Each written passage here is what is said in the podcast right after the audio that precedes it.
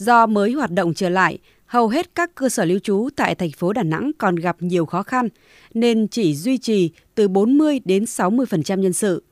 Để đáp ứng nhu cầu khách tăng đột biến vào dịp lễ vừa qua, các khách sạn phải chọn giải pháp tình thế là thuê sinh viên ngành du lịch làm thời vụ, tính lương theo giờ.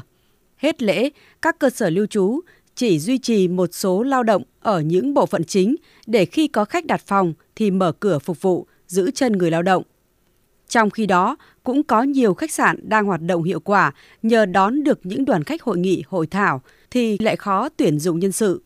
Bà Nguyễn Thị Mỹ Trinh, Giám đốc điều hành khách sạn Biển Vàng, thành phố Đà Nẵng cho biết, hiện nay việc tuyển lễ tân nhân viên buồng phòng và bán hàng rất khó, gần như không có người dự tuyển.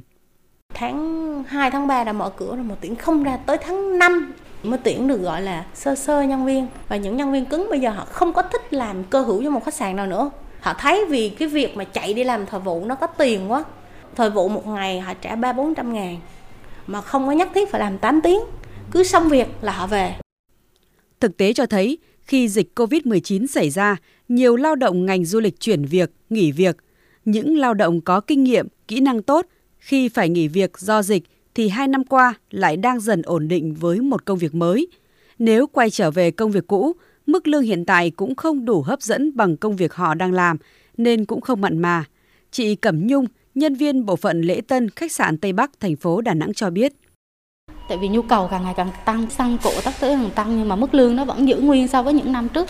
Thì thực ra nhiều bạn họ cũng không có muốn gắn bó nữa với lại nó cũng chưa gọi là ổn định dịch giả như thế nào không biết được. Nên là họ cũng chọn cái giải pháp an toàn. Trước khi mà du lịch quay trở lại là họ đã có tìm được cái công việc ổn định rồi thì chắc chắn thì em nghĩ là họ sẽ cũng đắn đo.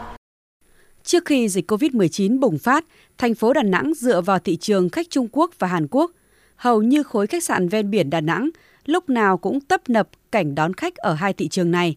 Hiện nay Trung Quốc vẫn đang thực hiện chính sách Zero Covid, còn Hàn Quốc dù đã cho phép người dân đi du lịch nhưng lại chưa đến Việt Nam nhiều.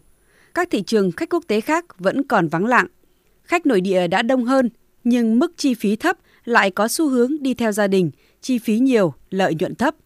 Để cạnh tranh, nhiều chủ khách sạn phải hạ giá phòng thuê.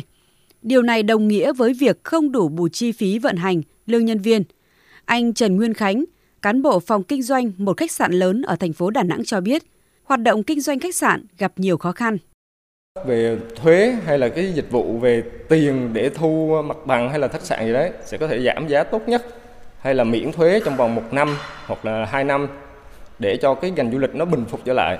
Sau đó thì hãy thu vẫn những khoản tiền đấy để cho doanh nghiệp người ta có thể tự tin mở lại những cái mảng nhà hàng khách sạn để người ta hoạt động, kích cầu du lịch. Hai năm qua, đại dịch COVID-19 đã làm 42.000 lao động du lịch ở thành phố Đà Nẵng mất việc làm. Các doanh nghiệp trong lĩnh vực này lần lượt phải cắt giảm nhân sự từ 50%, thậm chí đến 80%. Trước bài toán nhân lực du lịch sau dịch, chính quyền thành phố cũng đã có nhiều chính sách tạo điều kiện vay vốn ưu đãi, hỗ trợ cho lao động ngành du lịch. Qua đó hy vọng có thể giữ chân được nguồn lao động khi ngành du lịch phục hồi.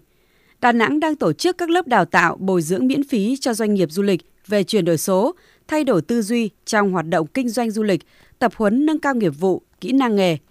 Ông Nguyễn Đức Quỳnh, Phó Chủ tịch Hiệp hội Du lịch thành phố Đà Nẵng cho biết, vấn đề nguồn nhân lực du lịch đã và đang đặt ra nhiều khó khăn cho cơ quan quản lý nhà nước, cho doanh nghiệp du lịch và cả công tác đào tạo. Việc phục hồi du lịch và bổ sung nhân lực của ngành đều cần nhiều thời gian.